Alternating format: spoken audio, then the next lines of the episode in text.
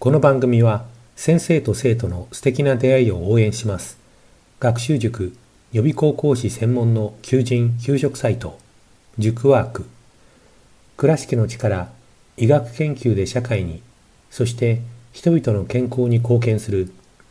川崎医科大学衛生学、日本初、日本国内のタイ情報フリーマガジン D マークマガジン、タイ料理、タイ雑貨、タイ古式マッサージなどのお店情報が満載。タイのポータルサイトタイストリート、タレントや著名人のデザインも手掛けるクリエイターがあなたのブログを魅力的にリメイク、ブログ工房 by ワールドストリート、スマートフォンサイト、アプリ、Facebook 活用、Facebook デザインブックの著者がプロデュースする最新最適なウェブ戦略、株式会社ワークス、 T シャツプリントの エスイー カンパニー、そして学生と社会人と外国人のちょっとユニークなコラムマガジン、月刊キャムネットの提供で上海松江局松江大学長スタジオよりお送りします。上海松江大学城スタジオから釣りエンジニアがお伝えする車道山前必有路です。皆さんこんにちは。いかがお過ごしですか？先日は突然じゅうど近くまで気温が下がり、それがいっしゅうかん余り続いた日々がありました。とうとう上海には秋もなくなってしまったのかといった話も交わされましたが、その後気温が平年並みに戻り、今は秋らしい日が続いています。朝晩の風はひやりとしますが、日中は時に汗ばむくらいです。素敵な陽気です。大学では運動会を行っているところもあります。さて、最近は中国国内のニュースが非常にローカルな街ネタから大きな経済や医療、社会問題、そして安全保障にわたるまで日本のメディアで報道されていることは以前お話ししました。皆さんもご覧になっているかと思います。それで今は国内のテレビ報道は見ずに、もっぱら日本のメディアのニュースで中国国内のニュースを知ったり、あるいは補完的に見たりすることが多くなりました。あとは、えー、日本ではあまり報道されないのが、いわゆる共産党批判のような鋭い批評性のある、えー、国内のコラム記事なんですけれども、えー、こうした記事は結構読んでいます。それによって中国で起こっていることの背景などを理解することができます。もちろん、えー、なるほど、そうだったのか、えー、そういうその背景が隠されていたのか、などと感心するような良質で批判性の強い記事はすぐに削除されて読めなくなります。さらにそうした記事の中で、国内の エスエヌエス で議論が沸騰するような話題は、日を置かずに日本のメディアが結構報道しているんですね。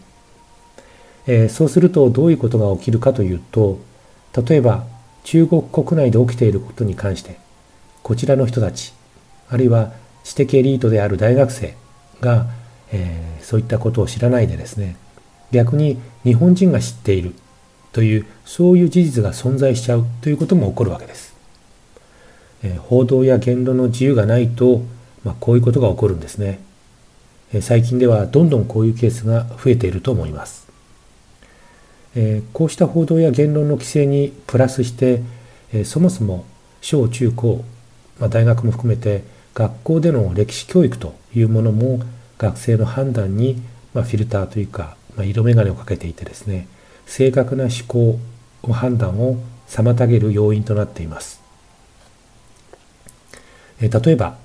先日来上映されて、興行収入がじゅうがつじゅうくにちの段階でごじゅうおくげん、ななおくはっせんまんドルを超えた、えー、国産の愛国反米プロパガンダ映画、長新古ですけども、えー、長いという字にですね、長い短いの長いに、えー、津ですね、えー、天津の津ですか、えー、津波の津ですね、それから湖、えー、これはあの場所の名前です。えー、これはあのこの映画はせんきゅうひゃくごじゅうねんだいの朝鮮戦争で戦った中国軍とアメリカ軍の、えー、その戦争の様子を描いたものです。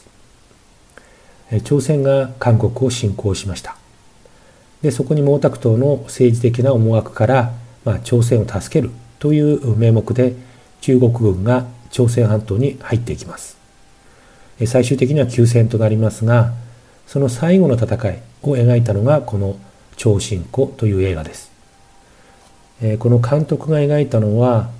この戦争は朝鮮を救うもので、それはアメリカの侵略から中国をも救うものだというもので、そのためにはどれほどの中国人が犠牲になったか、どれほど祖国のために戦ったかということです。で、追い詰められた中国軍兵士の悲惨な状況を描いたシーンではですね、えー、うちの大学のさんねんせいの女子学生は、まあ、涙を流したそうで、えー、犠牲になった人たちの死を無駄にしないためにも、えー、自分はこれから祖国のために精一杯努力するという、えー、おすすめこの映画をおすすめする文章を書いていました。で、私はそのフィードバックの時にですね、えー、添削とまあコメントを書くわけですけども、えー、そのコメントに非常に苦労しました。えー、ただまあ嘘はつけないし、まあ、言いたいことを書かないのも嫌だったので、えーまあ、ギリギリのところでですね、アメリカが制作した、まあ、朝鮮戦争のドキュメンタリー映画があるんですね。ですので、えー、そういったものも見て、えー、くださいということを書いてお返ししました。あの彼女たちの歴史認識の規定には、まあ、朝鮮戦争は、まあ、聖戦のようなものであると、えー、憎き悪いですねアメリカから朝鮮と中国を救うため、えー、戦うんだという知識が、まあ、もう刷り込まれているわけですね。えー、そうした、まあ、共産党に都合のいい歴史が延々と教えられてきたわけです。でそれはまたこれからも教え続けられていくことだと思います。今ではですね、習近平思想とやらが小学生から大学生にまで必修で教えられていますので、まあ、こうした共産党に都合のいいプロパガンダのような知識はどんどん大量にまかれていくと思います。まあ、ただよくよく考えれば、まあ、一国の政府というのは、まあ、いずれも似たようなことを知っているとは思います。えー、私たち、まあ、日本でもですね、安倍晋三氏が、まあ、考えていることとか実際にやったことなども、えーまあ、構造的にはですね同じなんだなと思います。えー、そのことを忘れてはいけないとは思っています。えー、最近中国人の先生と話していて、まあ、一緒だなあ認識が共通だなと思ったのが、まあ、今の学生、まあ、日本語は抜群に上手になっています。でも日本社会のことに興味がないみたいですね。で当然その知識も少ないということが、まあ、共通認識でした。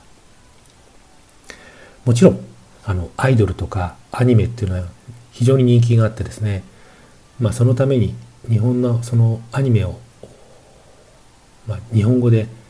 聞いたりですね、えー、したいので日本語が日本語を選んだっていう子は、まあ、います。またその一部の熱狂的なファンもいて、えー、そういう学生の知識には、まあ、こちらも全くついていけないほどです。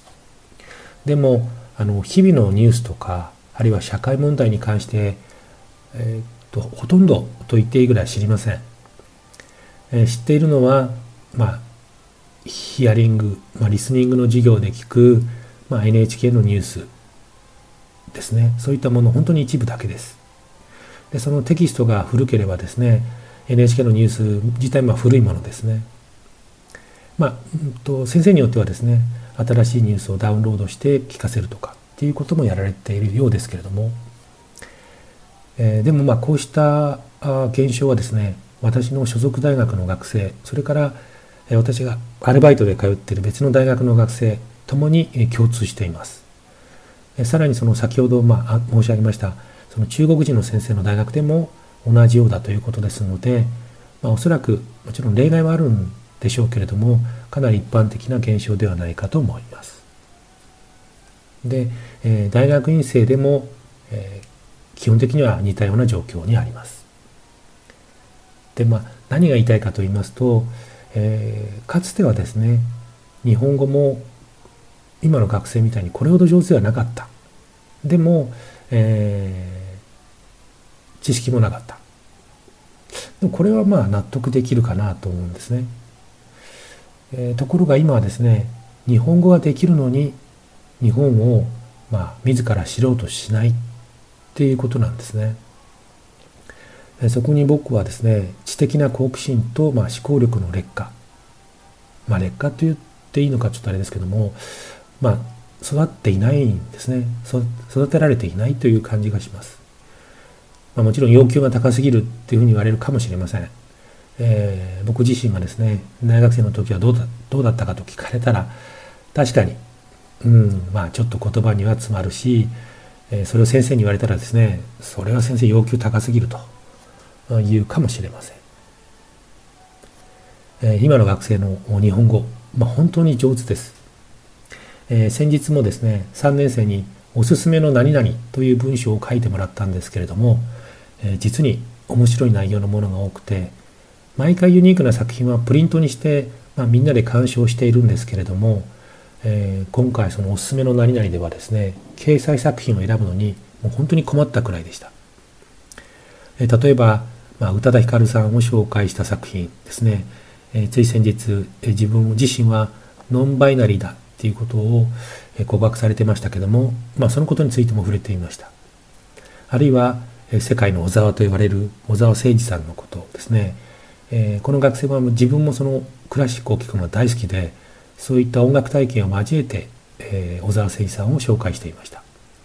それから、えー、私ももう一番に、えー、気に入った作品なんですけども、えー、この学生はですね、是枝監督の映画「歩いても歩いても」という作品を分析してですね、えー、日常の平凡さにこそ人生はあるのだというふうに、まあ、あの見事にですねカッパした作品を書いていました。それからあの最近話題のイカゲーム、皆さんご存知ですか？僕はあの知らなかったんですけども、えー、このイカゲームについてですね、えー、紹介してくれた作品がありました。で、この作品の中でですね、この自殺ゲームっていうんですかね、デスゲームっていうのは日本発祥だと彼は書いていました。でも実際にヒットしたのは韓国の作品なんですね。じゃあなぜ日本ではなく韓国でこの作品が作られて、そして受けたのかということについて、まあ、文化とか社会批評を通じて説明してくれていました。本当にあの勉強になりました。えー、もちろん今挙げたですね、あの映画とか、えー、それから、うん、イカゲームに関しては、えー、すぐにですね僕もネットで調べてみました。えー、でまあちょっとあの最後ですね、今なんだか話していることが支離滅裂になってきちゃったようですけれども、えー、まあ実際に思ったことをちょっとそのままですね、えー、述べさせてもらいました。ではまあ今回はですねこの辺で失礼します。えー、今回もお付き合いありがとうございます。えー、皆さんどうぞくれぐれもご自愛ください。それでは。この番組は先生と生徒の素敵な出会いを応援します。学習塾予備校講師専門の求人・求職サイト、塾ワーク。倉敷の力、医学研究で社会に、そして人々の健康に貢献する川崎医科大学衛生学。日本初、日本国内のタイ情報フリーマガジン、Dマークマガジン。タイ料理、タイ雑貨、タイ古式マッサージなどのお店情報が満載。タイのポータルサイト、タイストリート。タレントや著名人のデザインも手掛けるクリエイターがあなたのブログを魅力的にリメイク。ブログ工房 by ワールドストリート。スマートフォンサイト、アプリ、Facebook 活用。Facebook デザインブックの著者がプロデュースする最新最適なウェブ戦略。株式会社ワークス。T シャツプリントの エスイー カンパニー。そして、学生と社会人と外国人のちょっとユニークなコラムマガジン、月刊キャムネットの提供で上海松江局松江大学城スタジオよりお送りしました。